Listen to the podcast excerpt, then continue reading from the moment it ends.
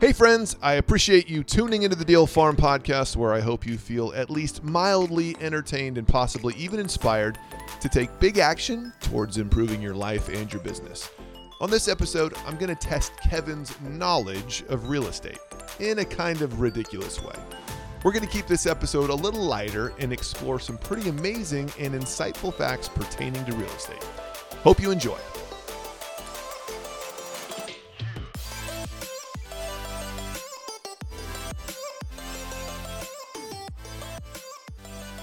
Kevin, what's shaking, my man? So much is shaking today. I have hardly enough time to do what I got to do. Man, Such a good day. it's always a good day when your task list is like backed up two weeks and it's just getting longer and longer and you, you have no time to do anything. That's kind of where I'm at right now. Let me tell you, I'm backed up. You're backed up. They make uh products for that, I think. I need some products. I'm so backed up. Backed up pro- products for business backups. Business. That's what say. Boy, there's a million dollar idea right now. Yep. Products for business backups. Baxatives for when your business is backed up. and that's what we are right now. That's exactly. where we what- are.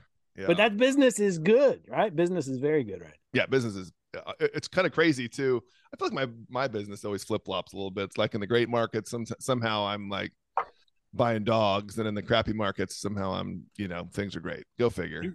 Things are cranking right now, though, and, it is great. You know, and, and go figure with the economy and the housing and just everything. But right now, man, things are fantastic. Yeah, Yeah. no doubt. Hey, today I thought it would be funny rather than bringing on a guest and talking about the same old, same old. Um, I thought it'd be kind of fun. Like, let's just talk real estate and like crazy statistics, stuff that you would not even know about real estate, and just like blaze through a whole bunch of funny facts. I bet I know. I'd you throw this I- out. I I, I bet I just spit out some statistics. You're going to be amazed at my real estate knowledge. I want to test that knowledge because uh, I have doubts. I'm not gonna lie, I have doubts. well, I've you. got confidence, if nothing else. Well, that's good. But I like keeping it light. I don't know about you. Some days it's like, let's not just dig into the nuts and bolts, same old, same old. Let's just keep it light and fun because Yeah, it's our podcast. We can do whatever we want. Absolutely. And sometimes you just need a lighter kind of day because everything else is so heavy. this is one of those weeks, man, where I'm I'm feeling heavy and backed up. heavy and backed up. Let's lighten our load with yes, some, yes. with some interesting real estate conversation. All right, so throw it out. What you got? Um, all right, let's start with uh an easy one. How many housing units exist in the United States? Oh wow, how many housing units? That's Mhm. multifamily, single family, just everything. Anywhere somebody can live. I am going to guess at 350 million. So just let me help you. I'm gonna give you a hint. I'm gonna throw out a hint here. The population of the United States is about 330 million. So Yeah. your guesstimate means that there's uh More than houses than for every single person to there's live more houses than people. Yeah, All right, so I'm going to say maybe a one to three ratio. So maybe a hundred million, pretty close. Actually, that's not Is too it? bad. 141 million. 141. So Yeah. ab- average is 2.3 people per housing unit. Yeah, yeah, that sounds about right. You know, you got to figure there's some houses that have seven, eight, nine, ten people in it, and then other houses where they're second homes, vacation homes, where people don't occupy them all the time, and so it probably balances out. You know what would be really interesting is would and maybe you're coming up with this, is, but what is the combined value of those 140 million housing? units? We'll get there, my friend. All right, We will Oh, get there, my friend. The anticipation is just bubbling. All right, this is a statistic I feel like people always throw out in our space, especially on podcasts like ours, is how what percentage of millionaires built their fortune through real estate? All right, so we're talking about the percentage. So if you if Take there all the millionaires and what Think percentage how- of those millionaires made their fortune from real estate? I think it's probably a pretty high percentage. I mean, from what I understand, I'm going to guess. I'm going to guess 65 percent. Ooh, not even close. 90%. 90% wow. of Wow, millionaires. Well, think of how many people are just sitting on equity. The only reason that their net worth is over a million bucks is because they've got equity in their That's house. right. Think of all those Californians, man, that bought way back in the day and just sat on their houses and paid off their mortgage and they're millionaires now. Yeah, it's yeah, people that bought for you know ninety thousand, you know, thirty years ago, and now they're sitting on nine hundred ninety nine thousand. Yep. Right. Yep. That's amazing though. 90%. Again, that's why we talk about real estate. That's why we're in real estate. People build their fortunes through real estate. Yeah, they're not making any more of it, right? At least not more land. Not more land. Um, all right, got another one for you. Which country in the world has the largest homes? Coming in an average of 2,500 square feet. If you had to guess. Large homes. Well, I wouldn't say, I, you know, I'm going to stay away from the continent of Africa and the continent of Europe. I mean, when you go to Europe, they're small, t- typically small houses. Is South America? No. I mean, I think I'm still going to go with the. I can't think of a, a country that would just has big homes. Like the United States likes big homes and big cars, and so I'm going to go with the United States. Wrong. I need a buzzer. Man, I need a buzzer. Why didn't we think about this? uh, Australia. Australia's got the largest houses. Um, United States was second with uh, homes averaging about 1,900 square feet. That's interesting. Those Australians, well, they got a lot of land down there, I guess. Yep. Maybe inexpensive construction. I don't know. I don't know, man. They just like big houses, apparently. I guess so. And All right, I got it. I got another one for you. Which country has the most expensive real estate market in the world? Oh, so you know, my my thought's going to be someplace like Hong Kong. You know, small, dense. Ding ding ding ding ding ding ding ding ding. That's my correct buzzer. Ding ding ding ding ding. Oh, wait, I got a correct one. I'll You got it, taxes. man. Hong, Hong Kong. Kong. Good guess, Yeah. man. Great guess. Small, dense. All right. How uh, the average American moves how many times in their lifetime? Holy moly! Well, you can't use us as an example. What we lived in, man, growing up, I lived in, was born in California. We moved to Texas, New York, Seattle. Washington, back to California, Georgia. So I moved a ton, but I think we're a military family, so yeah, more than the average. I'm going to mm-hmm. say the average, but wait, moves cities or just houses Moves houses in a lifetime. in a lifetime? Man, I think my my perspective is probably skewed. I'm going to guess five times. Eh. I'm aiming low because I, I feel- low. Yeah, it's 12. 12 times. Yeah, I think we're like at 20. Probably at 20. Probably. um, I don't know if college counts. Col- I mean, I guess maybe college counts. You're about every year you're bouncing around. Yeah. Well, think about our folks. They buy a new house, what, every three, four years? oh, that's true. Yeah. yeah our, our folks definitely above the average. They took the Yeah. over on the average. Um, Wait, so it was average 12, American- 12 times? What's that? 12 times. 12 times. Yeah. 12 times Over a over the course of a lifetime. I mean, let's see if you live 80 years. I mean, what is that? I mean, that's every however many years. So my wife, her her folks still even live in the house where she was born. One house the entire lifetime. So they're, they're the under on that 12 number. It would be yeah, they would bring that That'd number back down. And our folks are bringing it back up. So They're back on the over. Yeah. That's why Yeah. we average out yeah, 12. 1 and 24. So there you go. There you land at 12. hmm Uh, the average American home seller right now is how old? Average American home seller. Home seller. Uh, you know, I'm going to go young because I think that younger people tend to be more transient. The older you get, more financially stable you should be, and you shouldn't have to move for career or job as you get older, at least not as likely. So I'm going to go younger and I'm going to say late 20s. So let's say 27. Ooh, you're so wrong. So wrong. Not even close. Even your logic was wrong. Even that was everything was wrong. Everything wrong. 57. 57 years old. And That's they're typically they're typically selling to someone who's 10 years younger. So the average buyer, I guess, is 47. That's interesting. Hey, why do you suppose that is? You think uh, the boomers are, are aging out and going into assisted living or something like that? I mean, what? I guess. I'm maybe maybe if you took a cross section of the average home owner, though, Yeah. it's maybe that's probably closer to average homeowner right now. you know what? Maybe those folks in the twenties can't afford a home right now, and Yeah. the, the- Well, you got a lot most of- people. a lot of millennials have have have rented for a number of years and really just now that's part of this boom part of our inventory issue right now is because millennials are just now getting into the buying market Yeah, and so you've right. got a lot of 20 and even 30 year olds that still haven't purchased that's right. Yeah. um all right got another one for you there are more single male or female homeowners in the us Oh, I'm going with females. Absolutely going with females these days. Are you king? All the males are living at home in their parents' basement. ding ding ding ding ding ding ding logic was spot on yes Yeah. female there are more female single female homeowners than male single homeowners interestingly enough Yeah. all right let's talk uh expensive zip codes in the us specifically What zip code? Now I don't. I know you're not. You're not going to know in a specific zip code, but let's let's talk area Metro. where this zip code is located. Uh, so my my uh, the most expensive zip codes areas, you know, I immediately start thinking South Florida, uh, upstate New York along the coast, and then Southern California. Those would be. I would have said San Bay Area, San Francisco, but you know everything is crazy going on there. I think their prices have, have tanked. So those are the. Uh, of those three, I think I'm going to go with South Florida.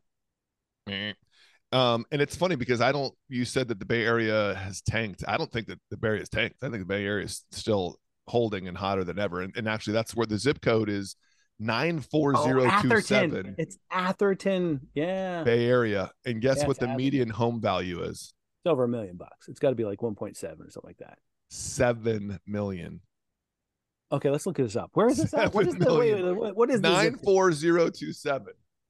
Nine four zero two seven? It's probably it's uh it is Atherton. yeah, Right. it's Atherton. It yeah, is so I, Atherton. Yeah. holy, I didn't know it was like that though. Holy- average is Holy. seven million. It's not a very big zip code. That's probably why. Yeah. Yeah. And if, if you look at it, it's right next to Stanford. I mean, it's Menlo Park. It's really little. Yes, It's a really little zip code. I you know I knew Atherton uh, was the most expensive. So I have a friend who's a president of a college, locate small college, small private college, located right in Atherton, and uh, none of the faculty can can afford to live anywhere close. They all come in from so well, no far doubt. away. Seven million dollar app. That's crazy. Yeah, it is crazy. All right, let's go in the other direction. Let's talk about the cheapest U.S. city for renters. So, where is rent the cheapest across the uh, United States? Uh, and probably it's going to be municipality, right? Correct. All right. So I'm thinking south, somewhere in the south, and maybe a less developed. Um, I'm thinking. What do you thinking? Mississippi, Alabama, Louisiana, and there somewhere.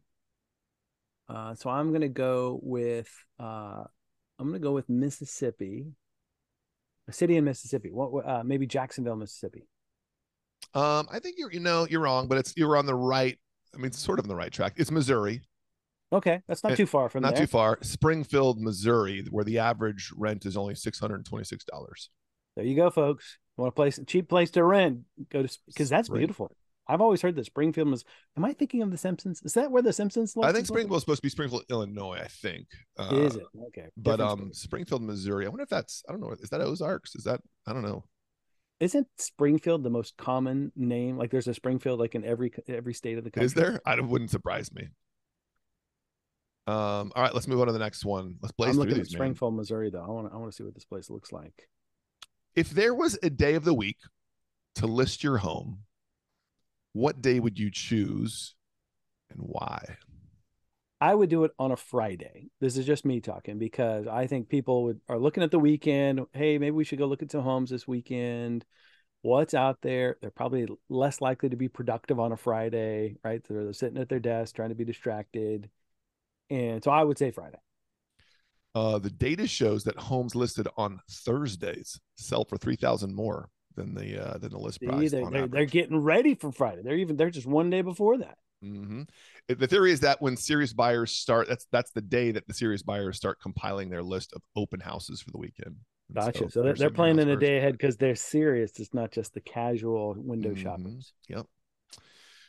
Um, all right. Thinking about the different generations that exist in our country, which generation buys the biggest and most expensive homes? All right, so I think uh, probably so. Here's my thinking there: ba- baby boomers uh, are the ones who likely have the the most resources to buy large, but I think they're probably not as likely to buy big homes. Right? They they probably bought a while, and if they're able to afford it, they sit there. Uh, Gen X, which we are, uh, Mhm. you know, also likely to have good resources at hand at this point, probably more likely to buy the big homes and millennials don't have they're just getting into the market a lot of times. So I'm gonna go Gen X. Ding ding ding ding ding ding ding. All Good right. answer. Good answer. Yep. Uh, Gen Xers on average are buying 2,100 square feet with a median price of 305. Although that's got to be it's got to be higher than that now. Yeah. It's got to be.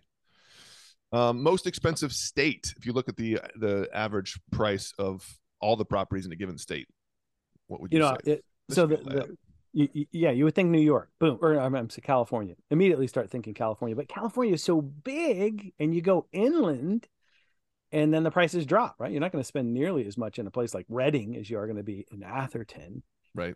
So then you think about a smaller state that has higher home values. So then you think, well, maybe someplace, well, New York, but again, upstate New York. I mean, prices in Buffalo aren't going to, you know, Mhm. isn't Manhattan really going to, New York City going to bring it that up, that far up? And so then maybe smaller, rent. So you think maybe New Jersey with its proximity to New York City or Massachusetts with Boston, even Connecticut, you know, with its proximity. Yep.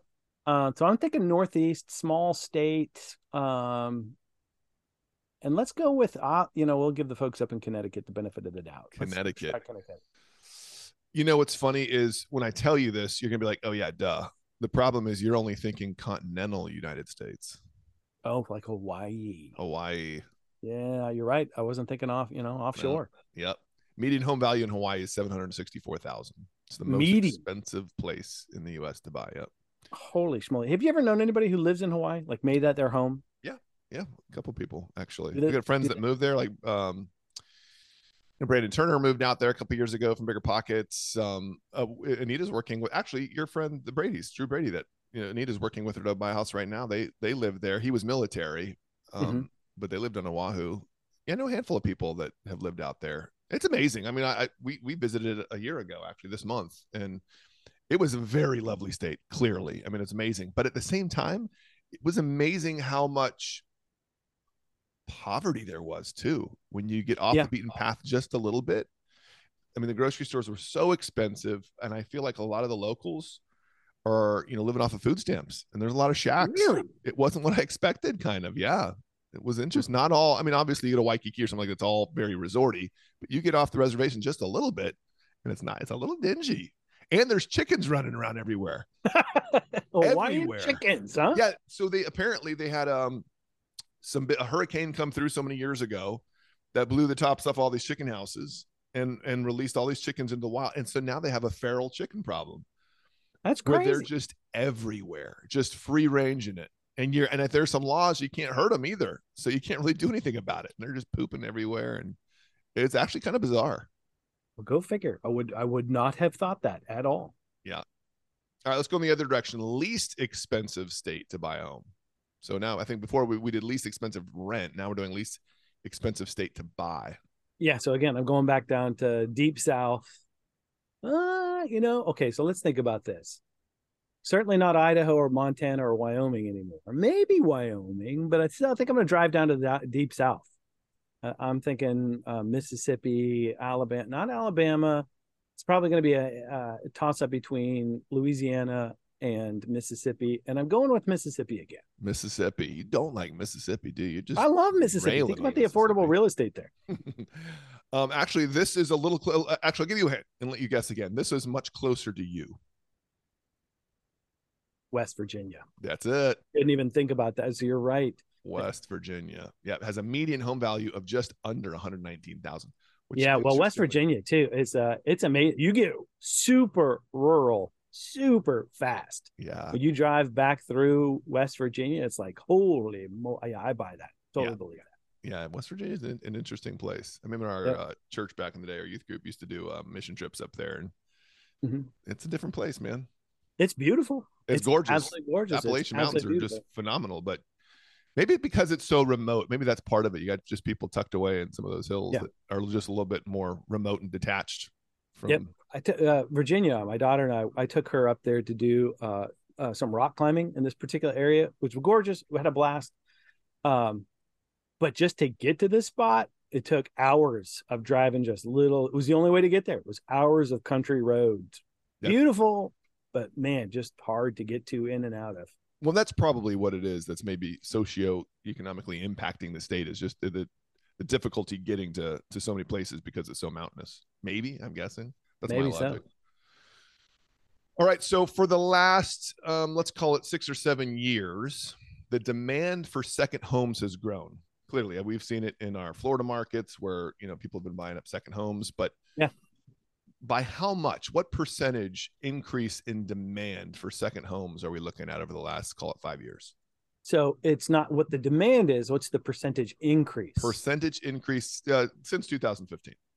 Since 2015. Uh, you think it's doubled since then? I bet it's close to doubled. Although when I wonder when this was. I mean, the economy's done some wacky stuff here, you know, since COVID. Say within the last year.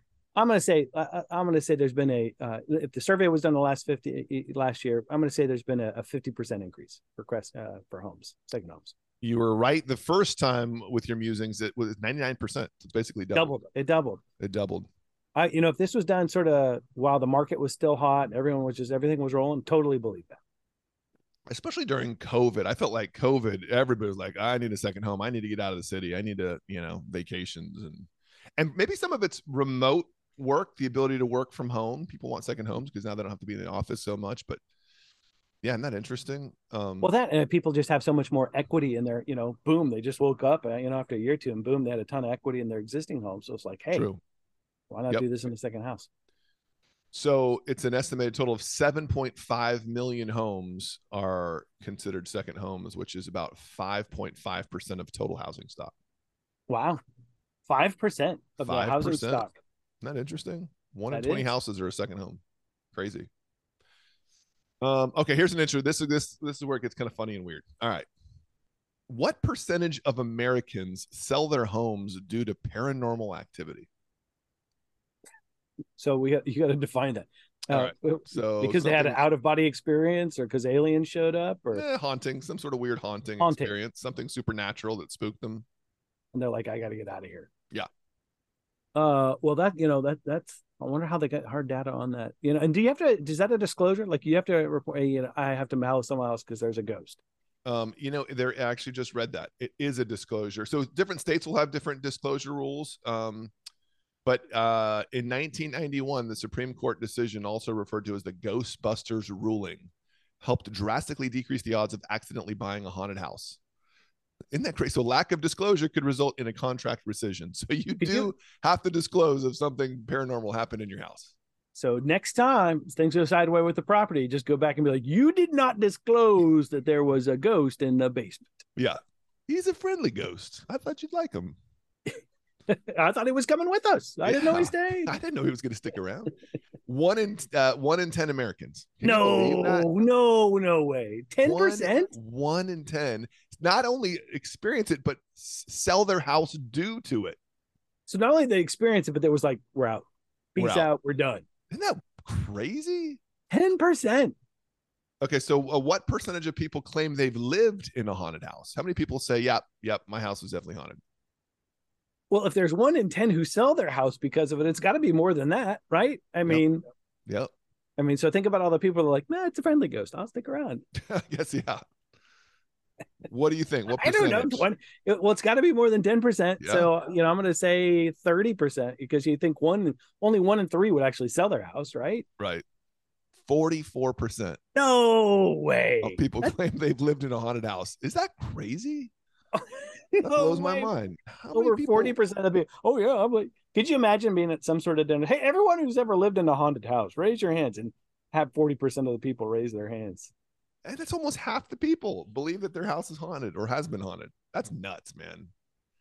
That is crazy. That Yeah. absolutely is. Now I could, you know, if you lived in a murder house, you know, you're in a home where there had been a murder or a death, but that's that's not forty four percent. I mean, that's crazy. Yeah. And how do you, I mean, so so somebody moves into a house and they decide it's haunted and then they come back because you didn't disclose it. Like, how in the world do you prove that, man, you knew this place was haunted? You didn't disclose it to me. How does that conversation go down?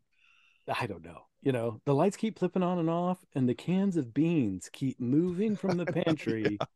So and you know, meanwhile, there's some 13 year old just laughing his head off. Right? This is hilarious. I keep Yeah. moving the beans. he starts a lawsuit because there wasn't disclosure, but it's very funny. So That's you can't start a lawsuit though. That is that is a suable offense if it's not disclosed. I guess so. I mean, I'm not sure what your recourse is. You could at least cancel the contract. Yeah. Uh, but that's before you bought it. I mean, after you bought it, then you're stuck with Casper. Hey, so so so do you have to dis is related in some respects? Do you have to disclose if there's bats in a house?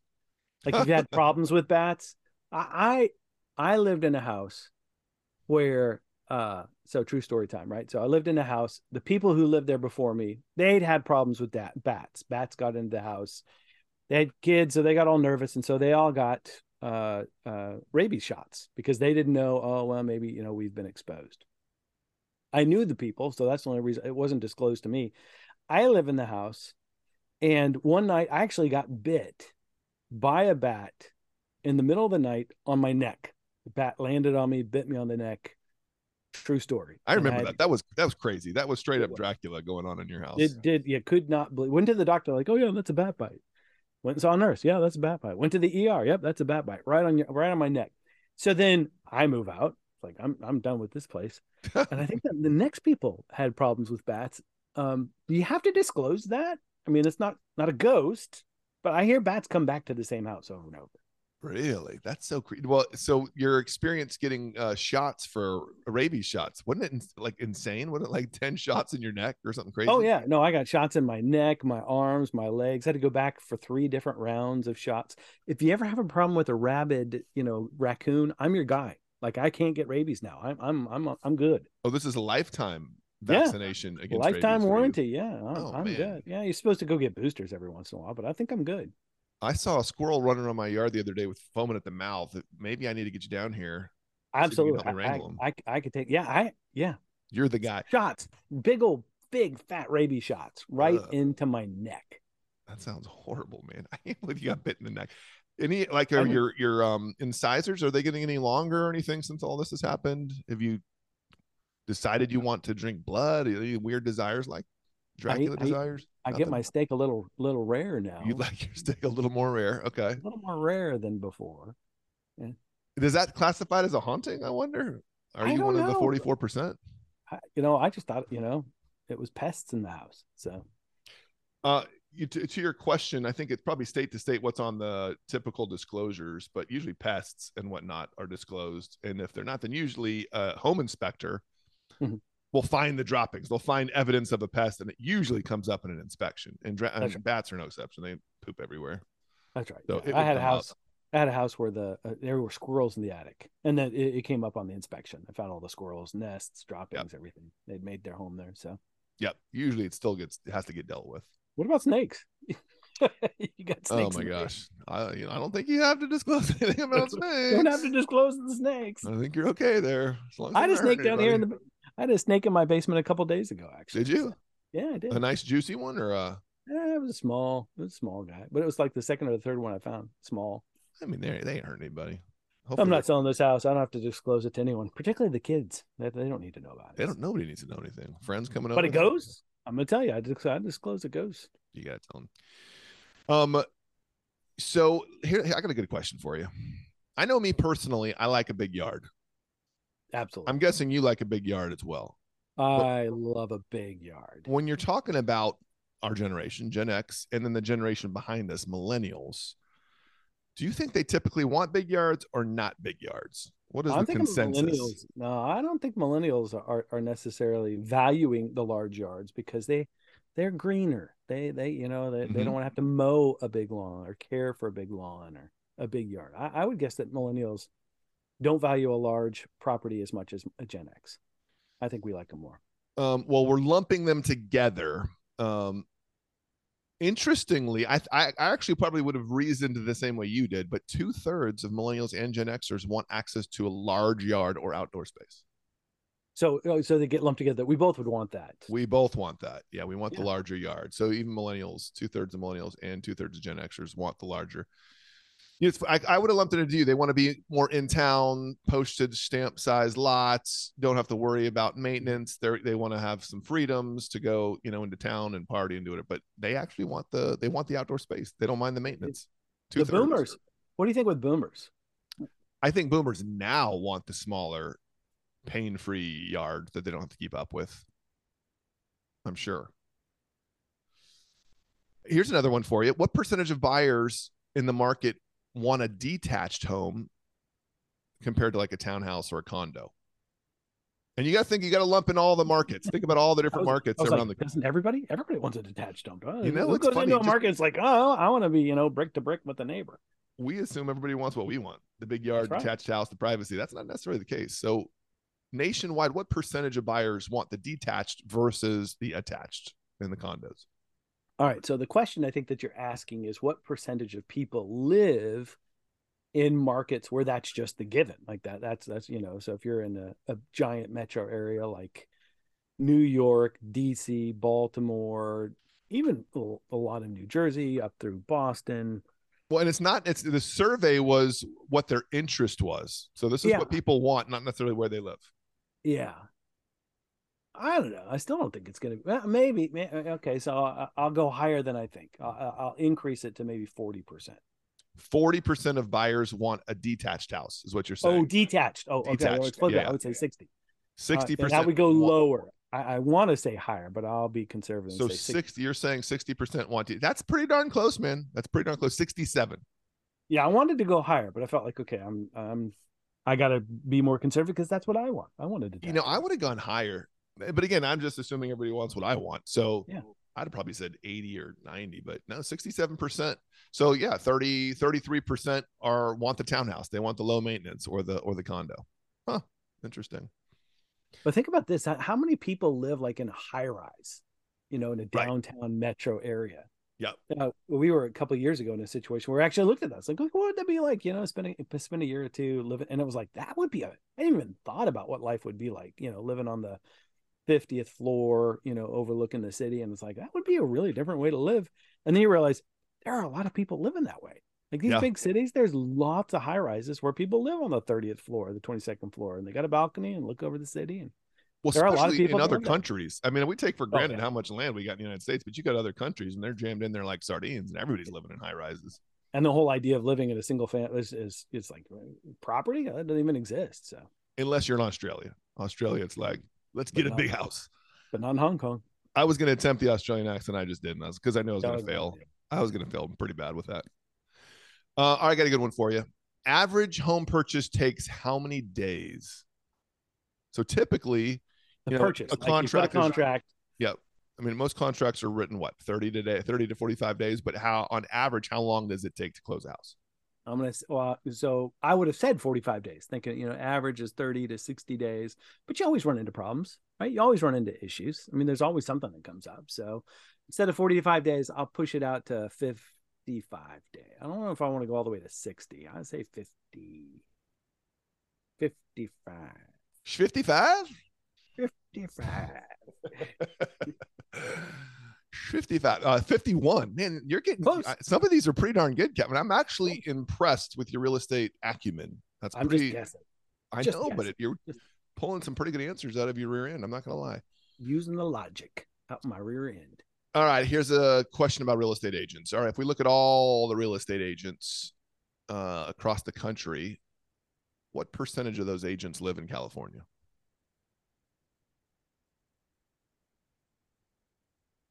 So, uh, so the question is: Does California have a disproportionate number of realtors, like more or or, or fewer? And I think that you know you figure, boy, there's there's money in being a realtor in California because so it's not even active realtors; it's just people who got their license. Because think Mhm. about all the people who go and get their license, but then you know they never actually end up listing or, doing Mhm. anything. Yep. So I'm going to say that's probably high because I think it's probably attractive, and so uh, it's a populous state.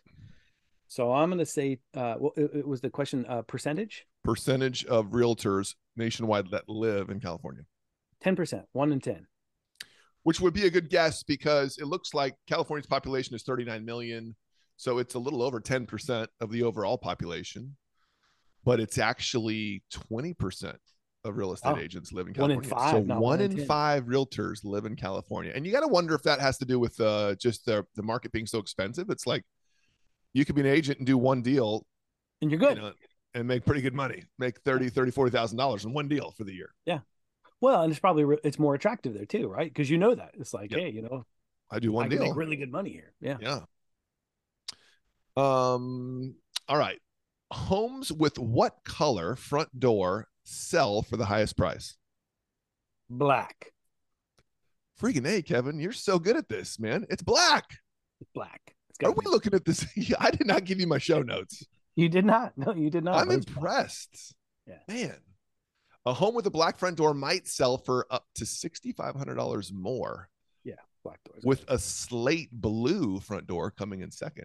You wouldn't Yeah. have got that, guaranteed. No, I wouldn't have gotten number two, but black black makes sense. Crazy. Okay, so um, I got another interesting for you. I didn't know this.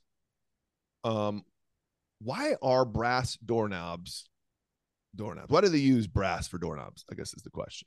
Well, it's not really brass; it's just a brass look, isn't it? Is it- Um, nope, actual brass. I mean, uh, so yeah, there are some that are fake brass, but like brass was, you know, obviously used for doorknobs for so many years. But why? What is it about brass doorknobs? Or one of the features that was attractive um, for using brass on doorknobs? That's good. That's a good question. So I so we live in an older home that has uh several brass doorknobs still in it. We have slowly replaced them. Uh, but they I was gonna say. So what's been nice about having brass doorknobs? Man, they uh they shine up nice but you gotta it's like well, you know it's kind of a pain having to shine them up but they do shine up nice um that's all i got that's all i can think of is The shiny? they don't they don't conduct heat well or it's I, Final answer is shiny. shi- they shine they Because clean they're shiny? easy? No, we got a much better reason than that. Uh, and I didn't know this. Um, they can actually disinfect themselves. oh Brass disinfects itself through something known as the oligodynamic effect. so you're saying i should put some of those back on that you know get some of the the brass door i got them right here i got a, i got a i got a bin right here of brass doorknobs we've kind of been changing them out over time Go touch it, man. It's been disinfected naturally by itself. See, Yep. kids, you don't have to wash your hands anymore. Just use that brass doorknob. Just go rub your hands on the doorknob and you're good. Is that why houses, you know what, in the 70s, 80s, you know, everything was brass, doorknobs, the fixtures, the that was that was the color for a long time.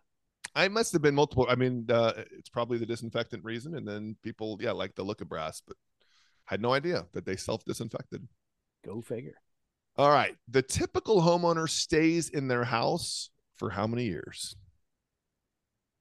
And I will say that it's gone up. Since 2012, it's gone up.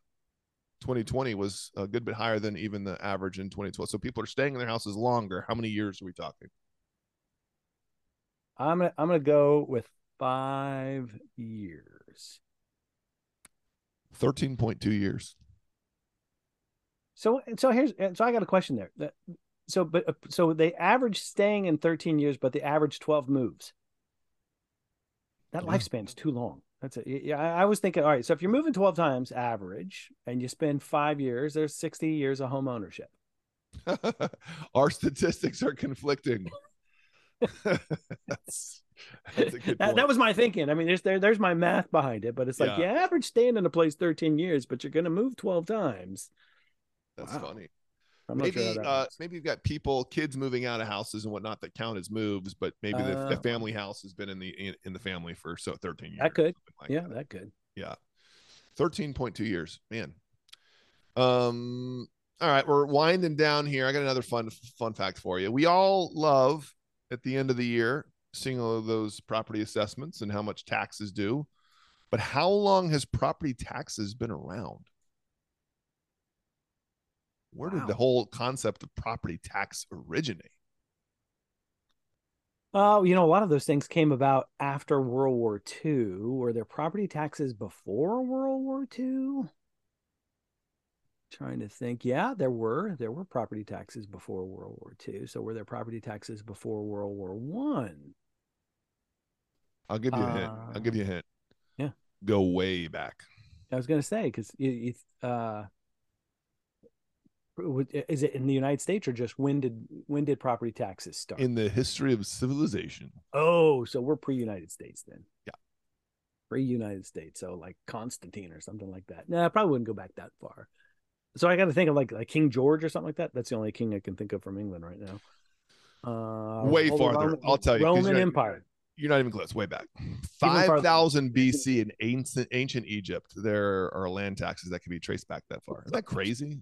That is pretty. We can blame it on the Egyptians for. It would have taken me a while to kind of work my way, but I I would not have tell thought we were gonna be here for a minute. Yeah. Uh, yeah, five thousand BC. Wow. So we'll blame it on the old pharaohs for us paying taxes today. It's Pharaoh's fault. The world's biggest house. How many square feet? World's biggest house. I'm going to give you a quick hint. It's in uh, it's in India, and it is in the Guinness Book of World Records. And it's a very big house. And I'm not even going to attempt to pronounce this guy's name. Mukesh 200. Ambani. Actually, it wasn't that bad. Mukesh 200. Ambani, Two hundred thousand square feet. 400,000 square feet. Man, I, I was I was only got through the foyer. 27 stories, multiple swimming pools, and 168 parking spaces. I guess he's got a lot of friends. Um, okay, here's an interesting fun fact. The real I'm- estate I'm- agent. I'm actually looking at a picture of it right now. are you really hilarious? Yeah. It's I I mean, want- does like does at this point does this guy occupy it by himself with a family, or is this one of those things where now it's it's open to the public and people like to tour it? What does yeah, this I don't know. If, I don't know if they do tours or not, but I don't think I'd want to live there. It's still it's still in India. Gonna pass. I'll pass.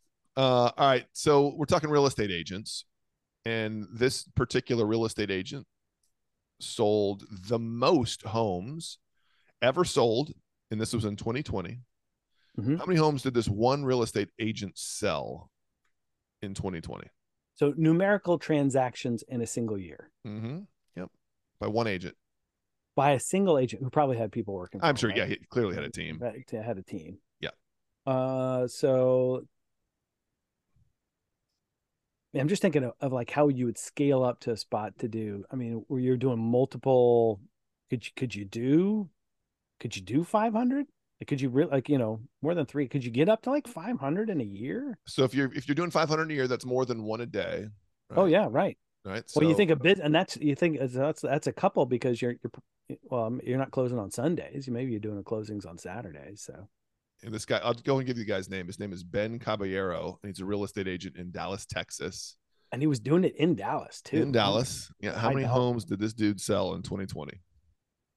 Yeah, so I'm going to dial back. I think 500 is prob- probably too aggressive. So we're going to say I'm going to say I'll go higher than I think, and I'll say let's say 400. Let's say he did more. Ah, that's too much. That's still too much. I would think team, think team, because the dude's got to have a team. He's got to have a team. All right, so I'll stay with 500. I'll say Right. 500. So he's doing more than one a day. 6,438. No way. Yeah. No way. Isn't that crazy? One agent. One agent, man. What's this guy's name? Ben Caballero. So uh, our brokerage in 20 in 2019, we did before we sold it, we had we did a thousand over a thousand in a year. But now it was it was the brokerage. So this guy's built a team with just a whole lot of agents to to do that kind of volume. I mean, it's Yeah. it's all under his name, but he's got a massive team of people. Yeah, he became- 6,438. 2015, he became the first real estate professional to exceed $1 billion in home sales in a single year. That's crazy, dude. Well, he did A way more than that though. In 2020, he did way more than that. Yeah, right, right. I know. I, that was He back in that out of the 2015 and he scaled up since then. So, yeah, not even not even in the ballpark. That's crazy. That's so funny. Uh, all right, we, last. should, we, should, we should have him on the show. Let- let's- I know, yeah. Him be He's- the- he don't want to be on our show. He doesn't care. Hmm. Um, last interesting fun fact: the very first real estate agents, um, who uh, really operated as unlicensed dealers back in the early 1900s, were called what? They were kind of like unregulated house flippers, but they were uh, they were sort of the first real estate agents. And they had a name. Any idea what that nickname was? a nickname. Uh, I can make up something funny. Give me just a minute here. You know? Roof knockers. I don't. Yeah, I don't know. That's pretty close. That's pretty close. Roof knockers. Yeah. Now, curb stoners. Curb stoners, Curb stoners. You're also right known track. just as stoners. stoners. Yeah. Real estate agents, stoners, synonymous. Curb stoners. Or really, curb we just pissed off all the real estate agents. I'm not a stoner. curb stoners. Yeah. What do you yeah, think but you're also Kevin? known. So Ben Caballero did a lot of curb. curb stoning. stoning. He was a big curb stoner. He was Big time. Maybe the biggest curb stoner. Where does that name come from? You got that? You have that there with you? Doesn't say. I don't know. Something about curbs. Just Stone stone curbs, I guess. I mean, this Maybe goes back to was- early 1900s. I mean, that's what That's curbs right. were made of. And guess what? This this house has a stone curb in front of it. Maybe that Let's was an easy way to increase the value, and a black door Exactly. Yeah, we listed it on a Thursday. with a black door and a stone curb. lots of interesting, fun facts about real estate to lighten your day if your day happens to be a, a little bit backed up. Needed this today. This, this kind of is a sort of a mental flush with everything Yeah. that's going on. This is Yeah. something I'll carry with me throughout the day. Now I know that uh, Ben Caballeros flipping Mhm. thousands of homes in Dallas. Thousands. Think about all the cheap homes that are next to you in West Virginia, the expensive homes in Hawaii. That's Think right. about those Australians in their 2,500 square foot houses. So I'll be in California next week, and as I go to In-N-Out to get my burger, I'm going to remember that there's a lot of realtors there. Probably as I as I walk Lots of realtors. Look at all the realtors here. Well, and think about all the haunted houses as you drive by those neighborhoods. Well, you know they're in 44%. California. Forty-four percent of homes that you're going to be driving. As I fly over the country, I'm going to be looking down Yep. at all those haunted houses. Detached homes, attached homes. Yeah, lots to think about now when you're uh you're perusing the the neighborhoods in California. Yeah, I say we do this every so often. This is I think this so, is it's a healthy exercise. It is. It is.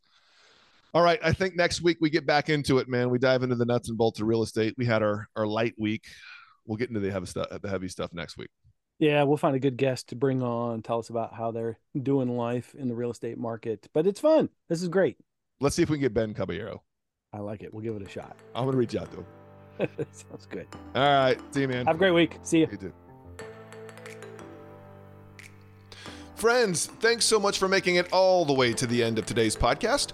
If you or possibly a friend has any interest in learning more about real estate investing or opportunities with Red Barn homebuyers, take a minute and head on over to redbarnhomes.com and check out our investors page or our franchise page. Or just drop us a note. We'd love to hear from you. Can't wait to see you on the next episode of The Deal Farm.